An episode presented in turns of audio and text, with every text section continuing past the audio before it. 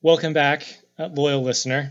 Thank you for your continued patience in the production of this podcast. 2020 has been an unkind year. Absolutely. This listener, I hope we can meet in person, like not anytime soon, obviously, but yeah, she's keeping us going. Exactly. Your continued support is a beacon of hope in an otherwise dark, cold, and hopeless world. Bleak, dank, damp, and coronavirus-y. Yes. We actually heard from our listener. We did. No. What did our listener say? Our listener reached out to us via Instagram and said it was when we took one of our first 7-month impromptu breaks and I wasn't checking Instagram, but I'll do that more now. I promise. And our listener said, when are you doing another episode? To which I had no idea, but I am currently locked out of the Theory Query Instagram. I'll figure out a way back in. Oh no! But okay. In the next episode, I would be so happy to shout her out. I don't know if she wants us putting her Instagram handle public, but we found her. We know that she's out there. That's great. She's real. She's from the Netherlands. So not a bot, hopefully. Unless it's a Dutch bot, which I would be okay with. Yeah, I can get with that. So yeah, I was just honestly, it's news that we heard from anybody, and I wanted to share that with the world. So for anyone else listening, reach out to us. We like it. We'll talk about you on the air, and if you want to do a shout out or something, that would be sweet too. We would certainly love it. The next thing I want to announce is that if you want a Theory Query sticker, which are really cool and awesome, they're so cool. Just DM your mailing address to our Twitter account, and I will literally send you a sticker just for doing that. I think that they're really cool, and we have a shit ton of them that I want to get distributed. And if you're listening, then we love you and we want you to have a sticker. So yeah, have some stickers. Give them to your friends. Give them to your mom. Put them on cucumbers in the grocery store. Whatever the hell you want to do. Get creative. We're all about it. Okay. The next thing I want to bring up, and this is kind of like a conspiracy mini, is and given the recent news of the Democratic vice presidential candidate, Ethan, I wanted to hear your thoughts on the Kamala Harris birther conspiracy. Hot or not? I'm gonna say not. I mean, we got a dose of that from the full 8 years of Barack Obama's presidency. So I think it's ongoing with Barack Obama. I think the orange circus peanut in the White House is just kind of rolling out the golden oldies that everyone's tired of listening to. She's a flawed, but still historic pick for vice presidential candidate. And the birther thing is tired. Move on. Get new material. Not hot. Just not. Cancel. Not hot. No, we're moving exactly. On. Precisely. All right. What are we talking about this week? So I want you to hop into a time machine with me. So we're going to go back to the 90s, a time when the world was just maybe a little bit better, Semisonic, Britney Spears. Exactly. Nickelodeon. Yeah. So we're going to climb into a black Mercedes sedan, and we're going to crash into something in a tunnel in France. Oh, I know where this is going. I know. I'm so sorry. So today's conspiracy is the heartbreaking, tragic loss of the people's princess, Princess Diana. Sad. So sad.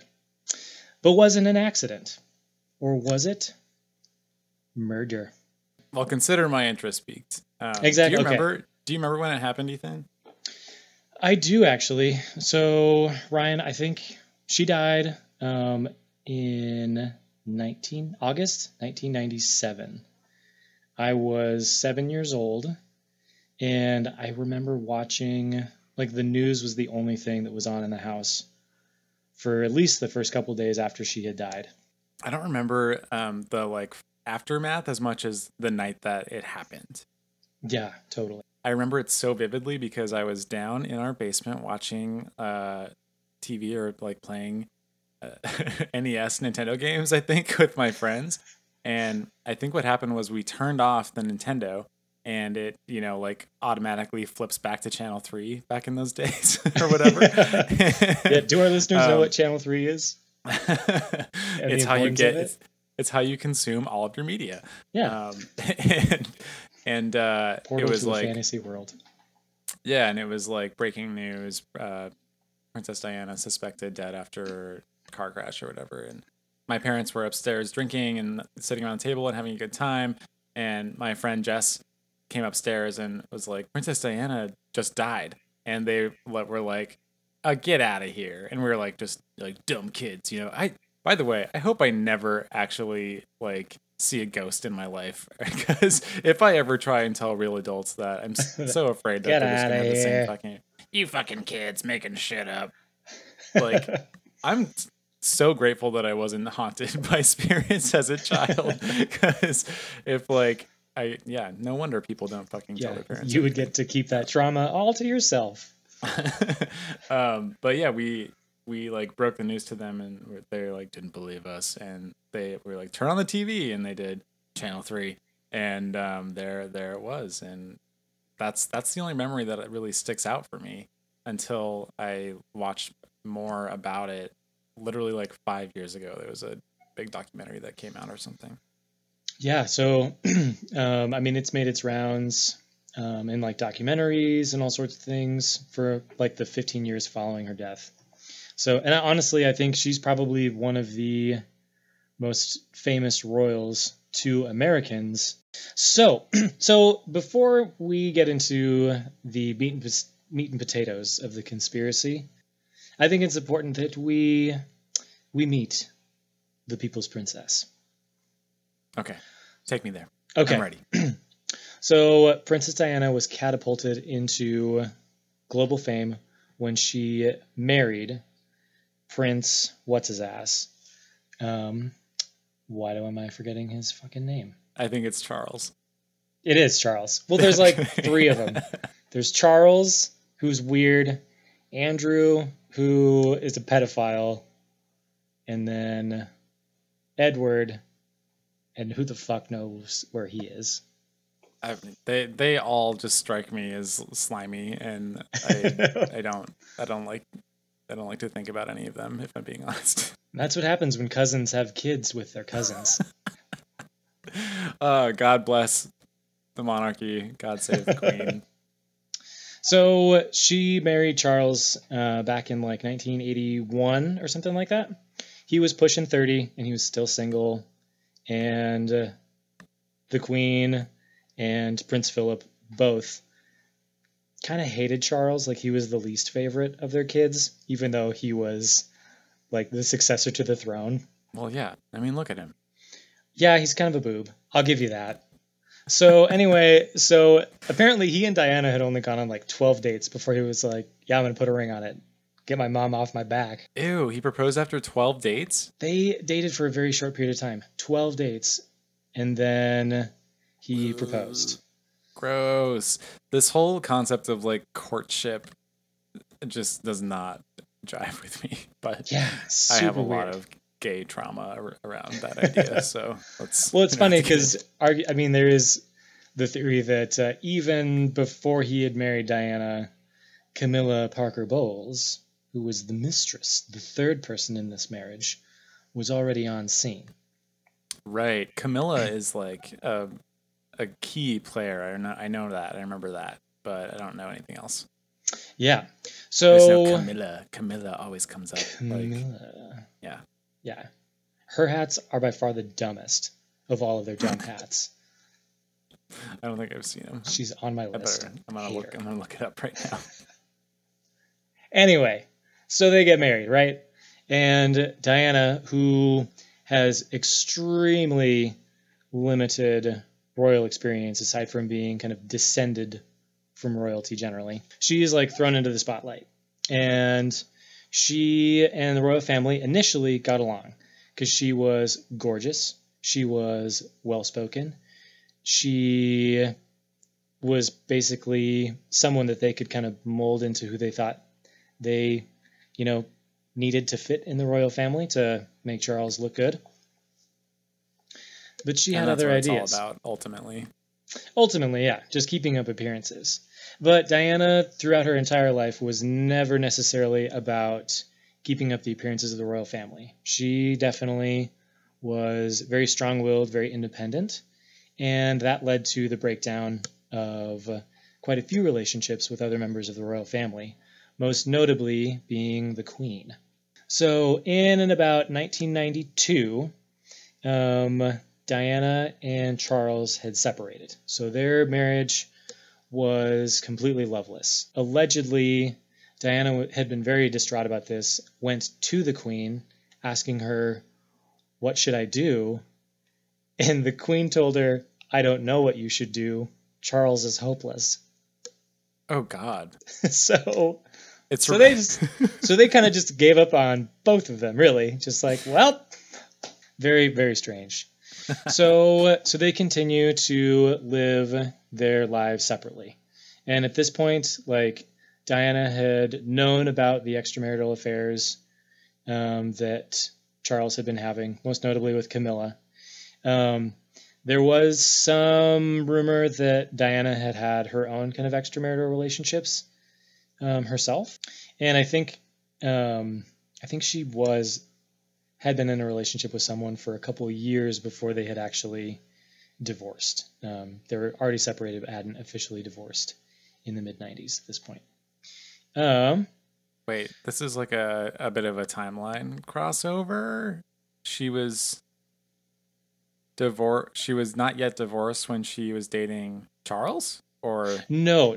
She was not dating Charles. She was dating, I forget the guy's name, fuck. But he was. Yeah, ignore me. Yes, no worries. No worries. I got you, boo.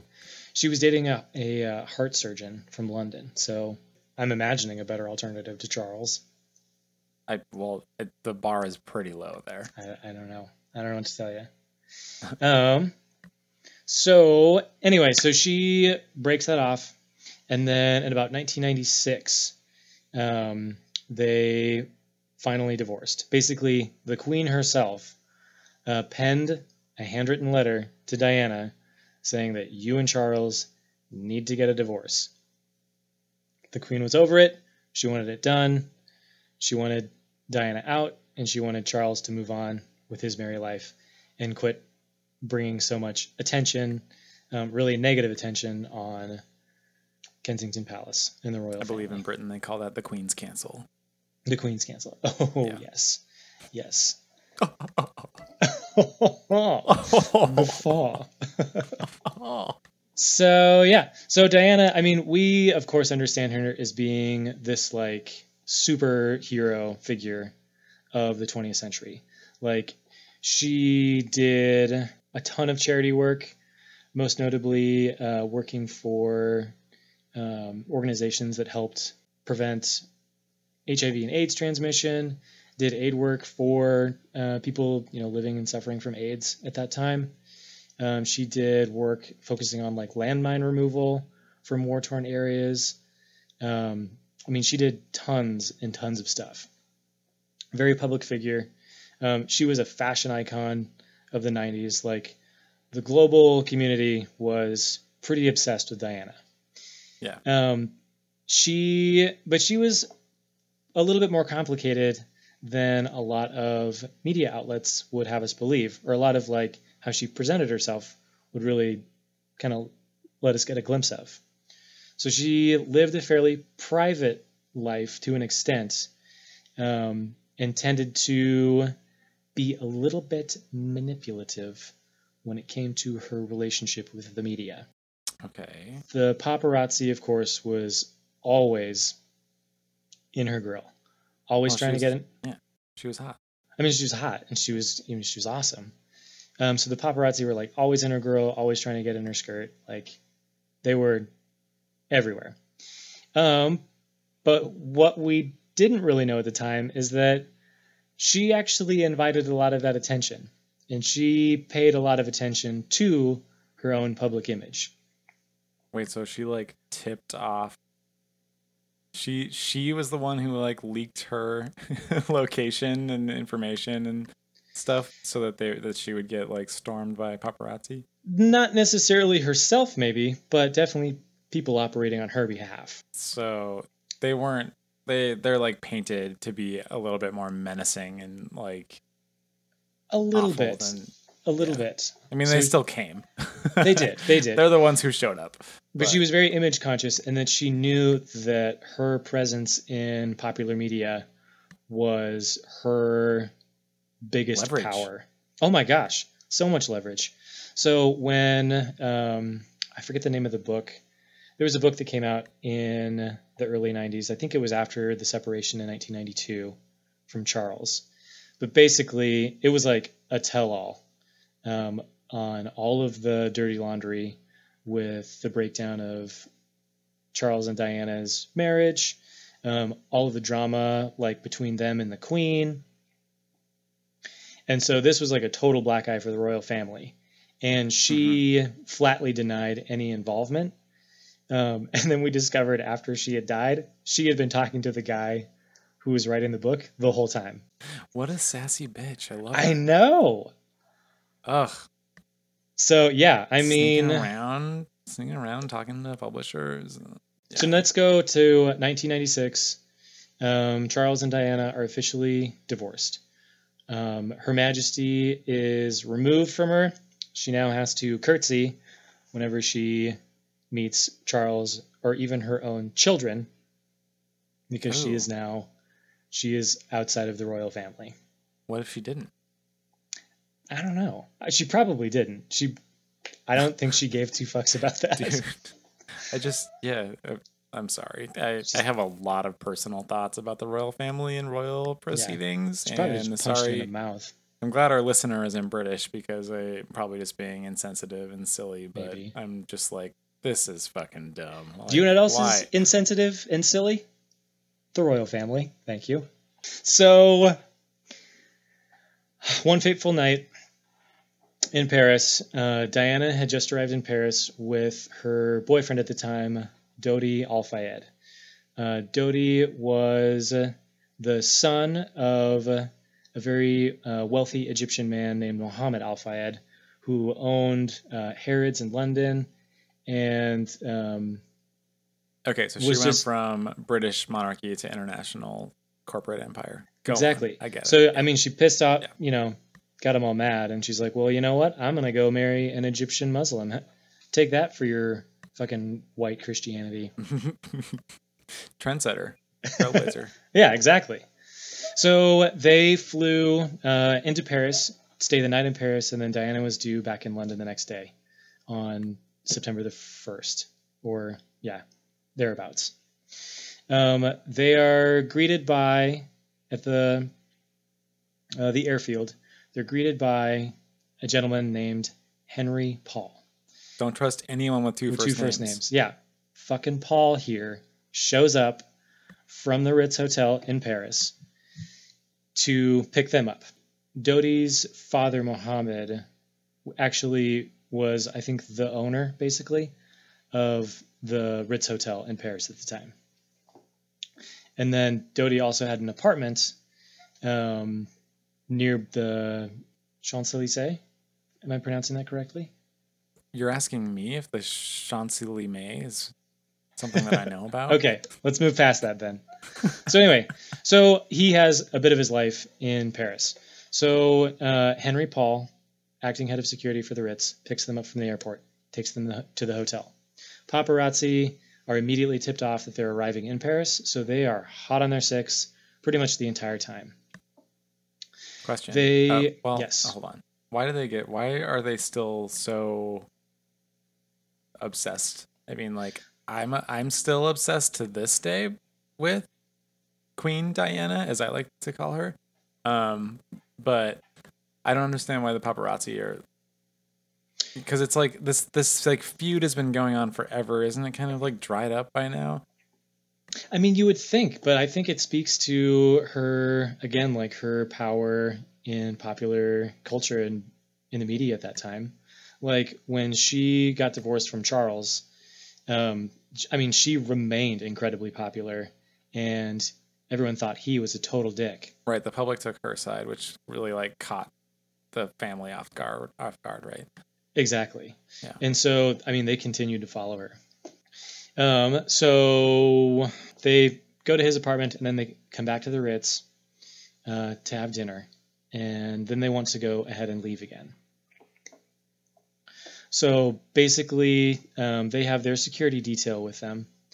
You've got Mr. Paul, acting head of security for the Ritz, Diana's bodyguard, a man named Trevor. And Did you just become British for a second? No, I Diana's bodyguard. Bodyguard, yes. So they got into the car at the hotel. The four of them. Diana, Dodi, fucking Paul, and Trevor. So Paul, we don't like Paul. I don't like Paul. Okay. So paparazzi have also, like, they already know that they're leaving, that two decoy vehicles had left from the front of the hotel and they were leaving from the back. So like, good God, that's something I always forget exists. Right? Decoy vehicles. Totally. The president has like 15. Yeah. And then Diana only had like 2. So step it up. Well, she should have. Anyway, so they take off from the hotel, and paparazzi are basically chasing them the entire time. So they're driving the very famous black Mercedes S280, and they enter the Alma Tunnel. And this is shortly after midnight. The Mercedes is traveling at a high rate of speed and crashes into one of the center pillars, instantly killing Henry fucking Paul, Trevor, the bodyguard, is spared, and both Dodi and Diana are gravely injured. Dodi essentially dies on scene. Diana, who is still alive, is then transported to a nearby Paris hospital at about 2:00 in the morning. And then 2 hours later is officially declared deceased. So some interesting things came out after the world learned of her death, which we should get to after a very quick break. We should take a break.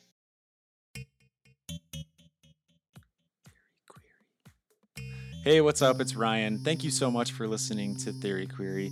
Please follow us on social media. We're on Twitter, Instagram, and Facebook at Theory Query, or you can always email us your feedback or suggestions at theoryquerypodcast@gmail.com. Thanks, and enjoy the rest of the show. Welcome back, everybody. We just got grave news that Princess Diana, the People's Princess, passed away on the night of August 31st in a tunnel that I don't remember. Yeah. But it was in Paris, and that actually was something I didn't know before. Probably heard many times, but didn't register that it was not, in fact, in London, which I just assumed my entire life. But now I know that it was in Paris. Okay, so tell us why we're not just here in memoriam, although we are here in memoriam. So we're here to dig in. As they carried out the investigation of the accident, it was discovered that Mr. Paul was he was driving, and initial blood tests run at his autopsy showed that he had 3 times the French legal limit of alcohol in his system to be driving a vehicle. And they had also... The French legal limit is higher than other places. Yeah, he had like 7 bottles of wine. That's the equivalent? No, I have no idea. Oh, okay. Jesus. But it's arguably maybe a lot. I don't know. I mean... The French are a drinking people, so I imagine that, I don't know. You know what? Keep going. I'm going to look this up real quick. So basically they found that he had a very high blood alcohol content and traces of antidepressant medication in his blood at the time of his autopsy. Okay. Okay. So he was partying. So he was partying. Yep, exactly. And so basically what the official investigation came out and said was that it was an accident. Mr. Paul was driving at a high rate of speed under the influence, and he crashed. And one of the major contributors to their deaths was the fact that basically nobody except for, I think, Trevor was wearing a seatbelt. Okay. Which seems a little reckless when you're driving at incredible speeds to avoid paparazzi and your driver has been drinking and doing drugs. Yeah, very reckless. Okay.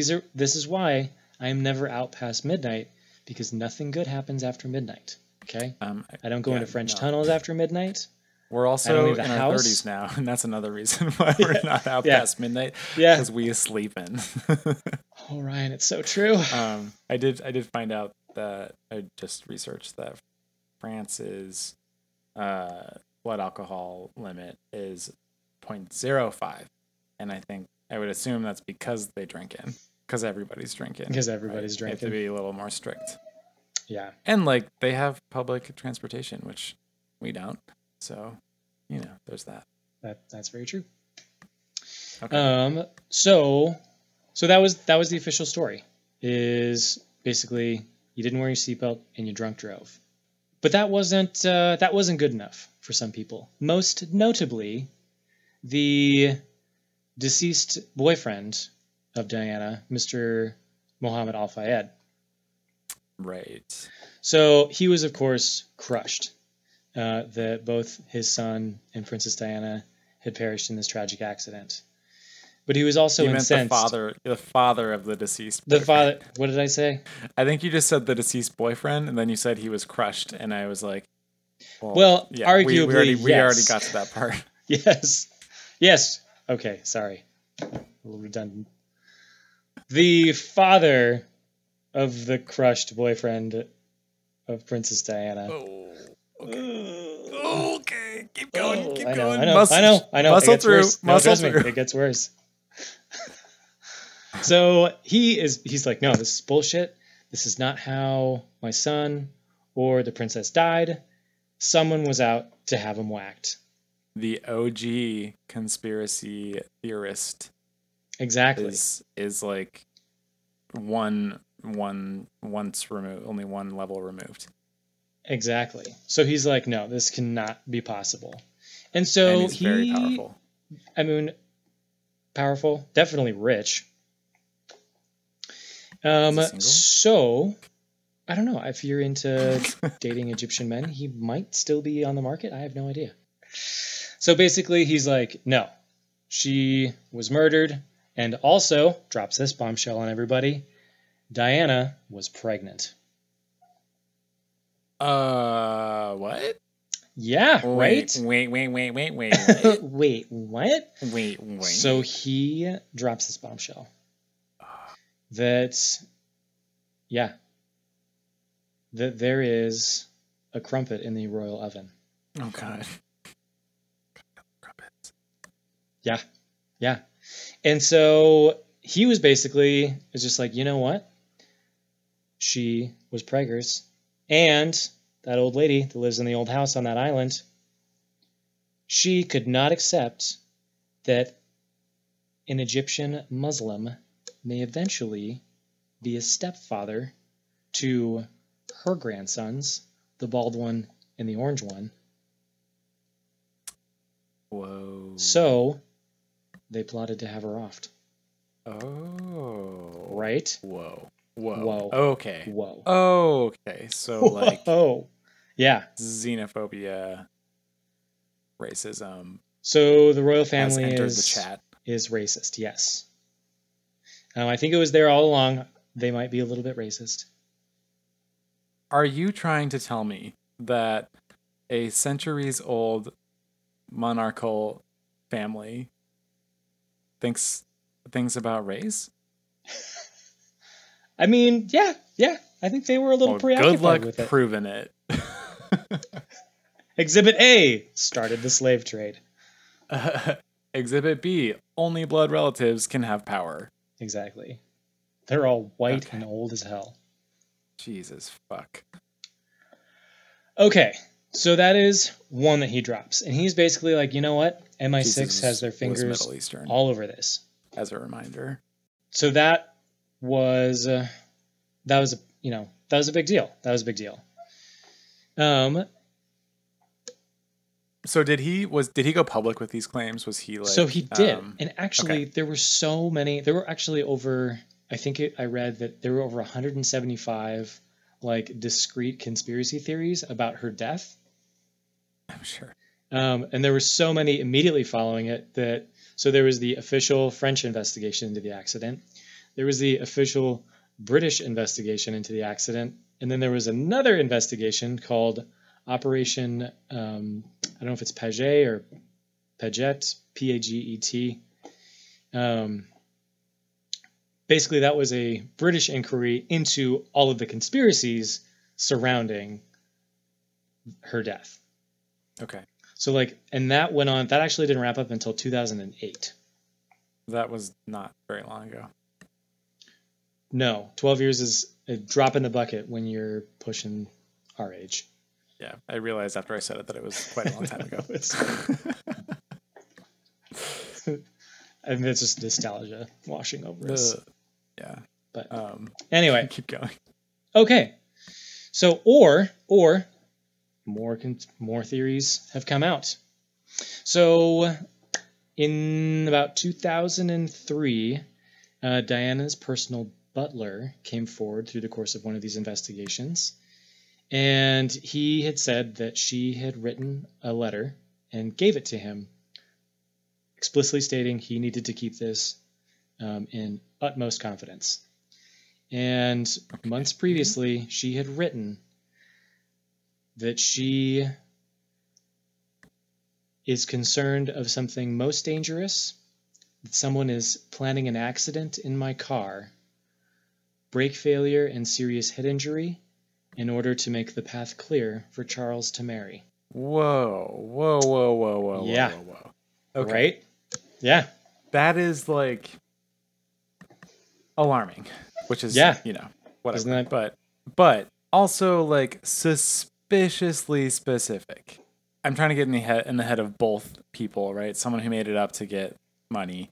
In which case it would be, like, you can't be that dumb to, like, so specifically describe what happened, but which makes me then come back to the like, you can't make this shit up type of thing. Yeah. Right. Like, yeah, I don't know how to feel about that one. Okay. So we've got that. We've got, a pregnancy and a royal family who would be very upset having a Egyptian Muslim in-law. We also don't have a whole lot of evidence from the autopsy stating that she was not pregnant, just because that's not really the normal course of an autopsy. Later, they did find like blood samples and things that basically pointed to her not being pregnant.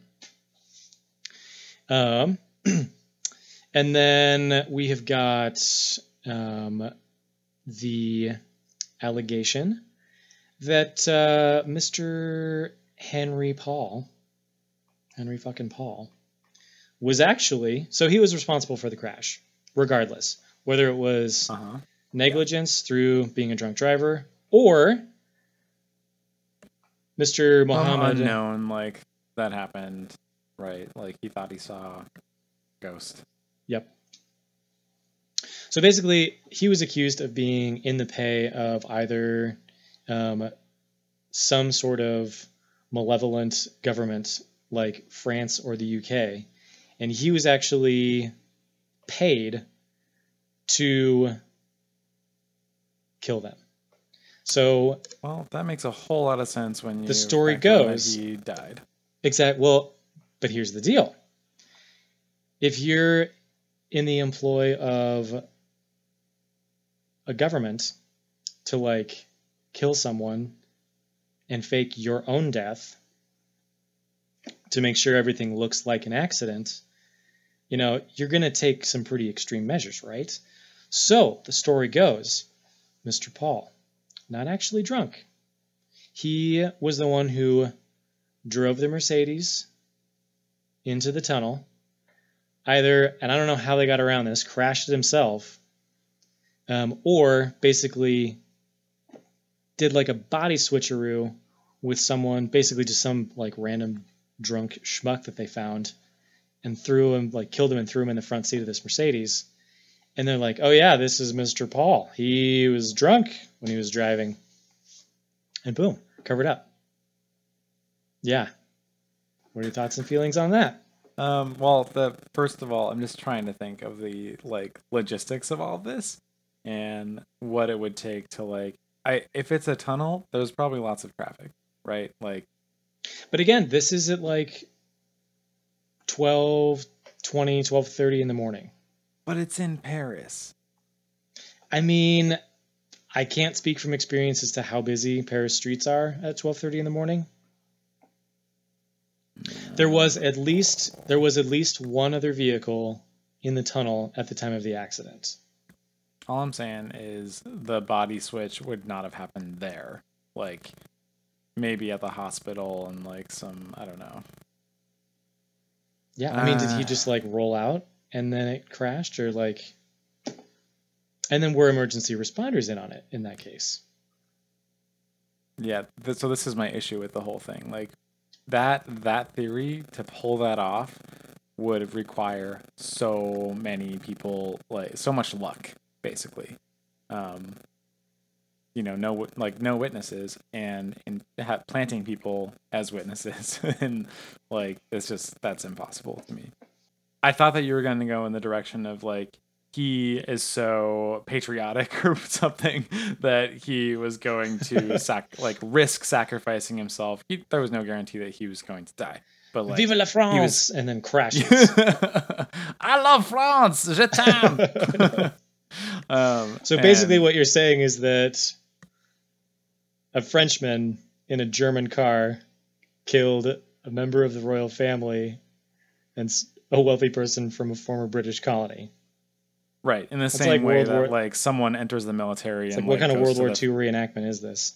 Right. In the same way that someone enters the military and goes to the front lines and is I would die for my country, but it's actually to fake the accidental death of someone from a different country. Yeah. Right. So exactly. All of this to say, I'm going to kill this pretty popular lady. People of France. Do it for France. Yeah. Pretty stupid, right? You'll be a hero. And then we never, no one knows his name. No. And then we actually just pin the death on you anyway. Yeah. All this to say, I don't think the Henry Paul conspiracies have any weight. Okay. And I'm a fucking sucker, I drink all the Kool-Aid, so you're just thirsty. That's all I have to say about that. Tonight I was drinking whiskey, which might mean I have different opinions. Okay, so the other thing at play, and this actually got, I think, a little bit more traction in popular media, is that there was, right before they went into the tunnel, or maybe they were in the tunnel, but there was a bright flash of light, and they think that it was actually the paparazzi trying to blind the driver with camera flashes to get them to slow down or stop so they could catch up and do their paparazzi thing, right? So they're alleging that this big bright flash essentially blinded him, and that's when he crashed and they all died, except for the one. I think I have heard that actually, but I don't fucking buy that either. I'm sorry. Nope, there's okay. So many times when I've passed somebody on the highway and they have their high beams on, and I'm I might die, but I can still keep the car going straight. And I think from doing this vast internet research that I've done, it strikes me when you have your expert witnesses of paparazzi, people who hawk shitty photos of celebrities for money, and that's their livelihood. I don't really put a whole lot of stock in their Like his character and, honesty? I mean, I don't know. There may be some merit in the idea of, like, he was really fucked up. Right. Henry Paul. Allegedly, Henry. Yeah. And Henry Paul. Right. So, like, he was really fucked up. He was entering a tunnel. Whenever I've driven in tunnels, they're extremely narrow and, like, a little spooky, even if you're going, like, a reasonable speed and whatever. And then, like, you factor those things in along with the flash and, like, maybe the, you know, the recipe was complete to, you know, distract him enough to crash. I don't think that it was, like, a planned, like, they're coming up to a column. Release the flash. Flash. You know. Trigger the flash. Blind them. No. Okay. Next. All right. One of the other lesser known theories is that there was actually something really wrong with the Mercedes that they were traveling in. Okay. So apparently, this vehicle was provided by the Ritz, but the Ritz didn't actually own the car. It's like a company that they contract with for, like, limousines and, you know, black cars and stuff for their guests. And allegedly, this car in particular had belonged to someone else years previous. It was stolen and then, like, rolled several times and written off by insurance. So it was a total loss. But instead of going to the scrap heap, they basically had it fixed back up. And then one of these companies came in, picked it up for super cheap, and then basically just did the whole chauffeur bit with the car. So they said that basically something was wrong or something went terribly wrong with the vehicle itself when the accident happened. Interesting. But was there ever an investigation into, like, a malfunction of the vehicle itself? Or was it all written off when they got the Paul Henry's? So the vehicle was inspected by both French investigators and British investigators.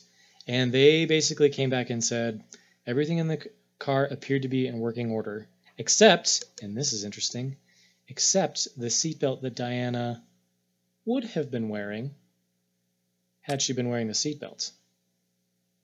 Oh.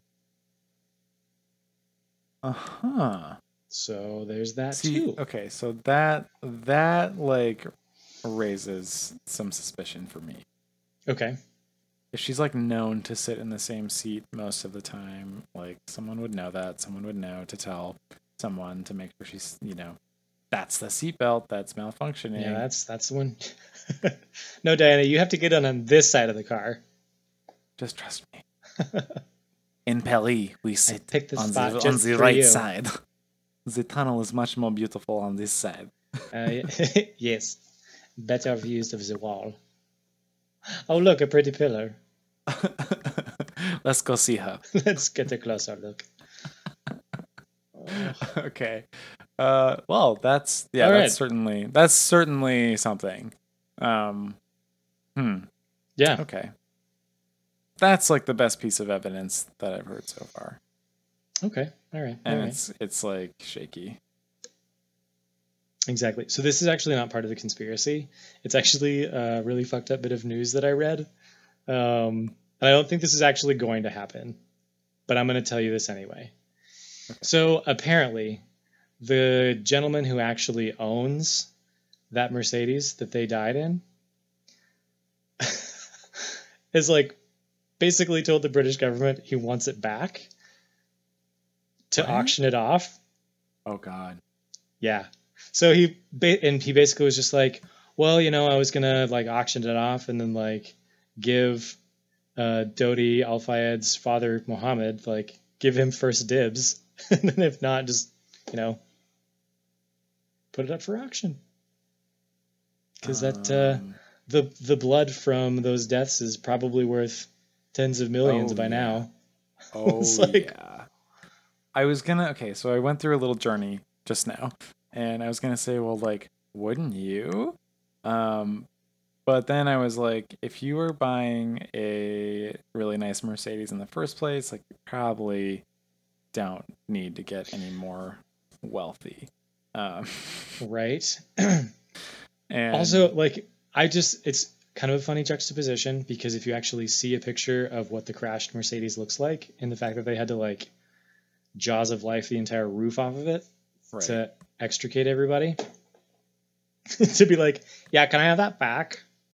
Okay, I'm looking at the wreckage right now. Oh God, yeah, right? Yeah, there were no. Can I have my car back? No one's surviving that. But one person survived. One person survived. Yeah. So Trevor, one of the bodyguards for Diana, he was sitting in the front passenger seat, and he actually survived the accident. God. But I mean, if you look at pictures of him from after the accident, like the entire, I think the left side of his face was just like totally fucked up from it. And to this day, he's got like very visible scars and just craziness from it. So yeah, fucking Christ. Wild. This is making me uncomfortable. I'm looking at the crashed car, right? And it's a tangle of metal. Like you can see like the indent of the pole, but the whole rest of the car is just like, it looks like something you'd see in a junkyard. Exactly. Wow. Yeah. Pretty wild. Yeah, I haven't seen like images of this in a really long time. So our last theory that we'll dive into is that, so immediately following the crash, Diana was still alive. She had sustained some pretty massive injuries due to the accident. So, but she's still alive. So emergency responders show up about 15 to 20 minutes later, and they're providing CPR and like life support to get her like stabilized and ready for transport. Yeah. But it takes them quite a while to actually transport her. God, imagine being like the first responder. And oh my gosh! This is Princess Diana. This is Princess Diana. This is Princess Diana. This is Princess Diana. It's like if you were a first responder and it was like fucking Mariah Carey. Oh my God, I would scream. Yeah, and then I would probably do my job, but right. But there would be a moment where you were like, yeah, oh my God, it's Mariah Carey. So after the accident, so there was a little while. There was like an hour went by before her ambulance actually left the accident. Oh God! Do you know how long like from the crash to when they could get the bodies out of the car? Like that, I have no idea. I'm guessing, keep fucking looking at this car and being like, how did, like, they must have gotten pulverized. So they were basically in the car from the time it crashed to when the police, like the first police officer showed up, for at least 10 to 15 minutes. And then probably, 20 to 25 minutes by the time fire trucks and emergency responders were there to actually like pull them from the vehicle. Ugh. So that is pretty insane. So, okay. But instead of taking Diana to the nearest hospital, they actually had to send her to a hospital that was actually pretty significantly further away. And this drew suspicions from people. Like, why would they take her to a faraway hospital? And so she's there for an hour before they actually leave the scene of the accident. They're going to a hospital further away, and on the way to the hospital, the ambulance has to stop for over 5 minutes just to like hang out while they, air quotes, work on Diana. What? So they left the accident scene to go to the hospital by around like 1:30-ish, and didn't get to the hospital until almost 1:10. Oof. So that's like a 40-minute ride with her just like bleeding out. Okay. So what did people think was happening then? They like were making sure that she was like definitely gonna die, or they were like switching her out for a body double, or like. So basically, someone wanted her dead, and maybe Maybe the ambulance crews were in on it. Maybe they were like, we'll take our time. What was the justification for not going to the closer hospital? The reason that she did not go to the closer hospital is that based on the severity of her injuries and the kind of emergency surgery that she would likely need, they actually sent her to a larger, more sophisticated medical facility where she would actually have immediate access to those services when she arrived. Okay. Which, huh. I mean, because the ambulance thing, I think. The ambulance arrived at the hospital. She had torn her pulmonary vein. That's about it there. And that's the one. Basically, like pulmonary vein, if you tear it, there is very little chance that you're going to make it. So apparently she, they got her into surgery, and she did not make it. So 4 o'clock, she was declared deceased. I know.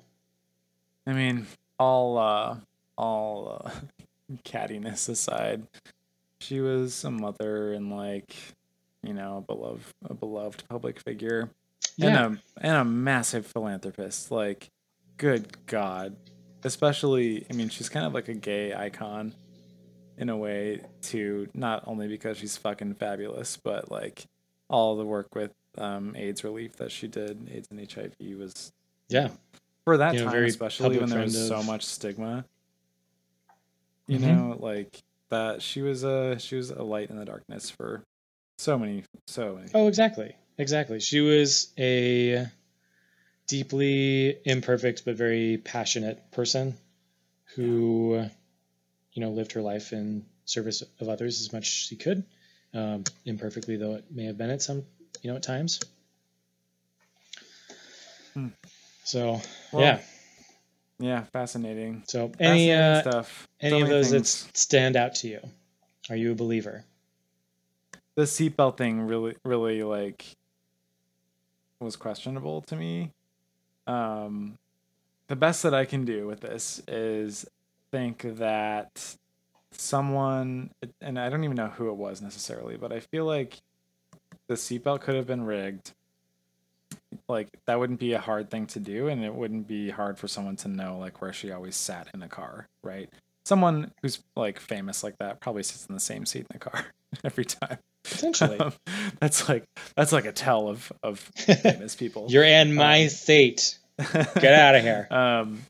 And my best guess, if there was something fishy going on, is that someone, like, drugged the driver in secret, you know, like it was more of a covert kind of thing.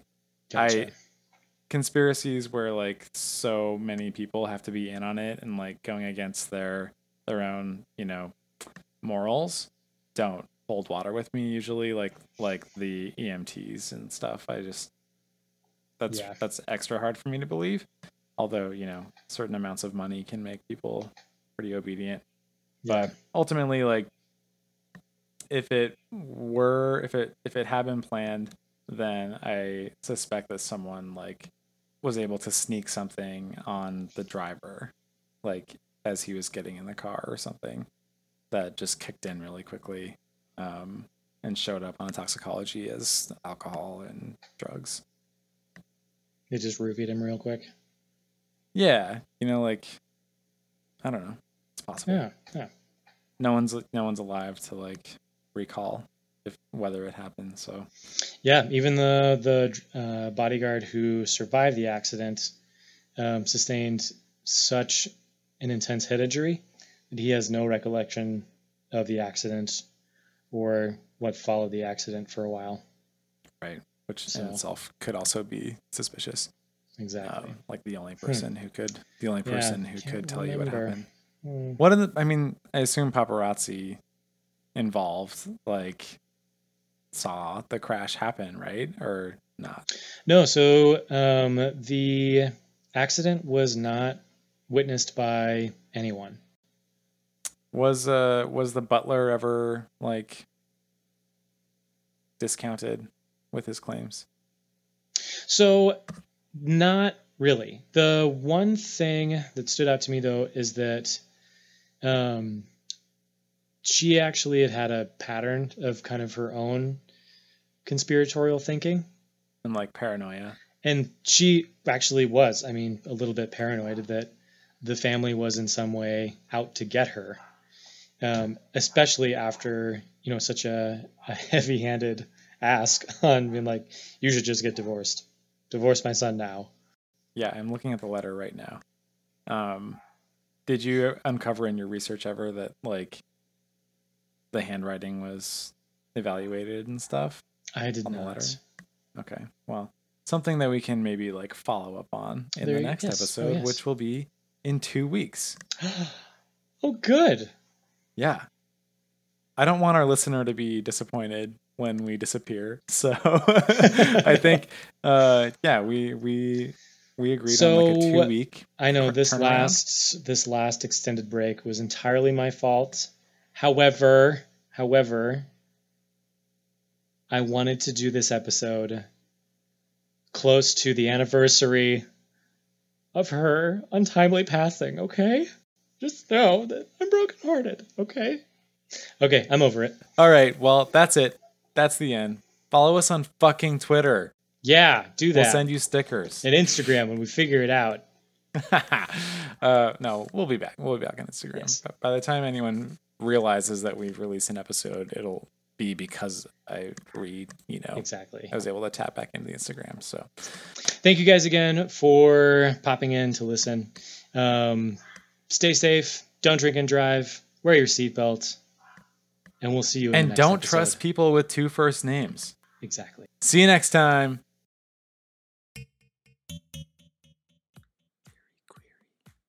Theory Query is 100% independently produced. If you like today's episode, please tell your friends, please follow us on social media, and please subscribe to this podcast so we can keep the content coming.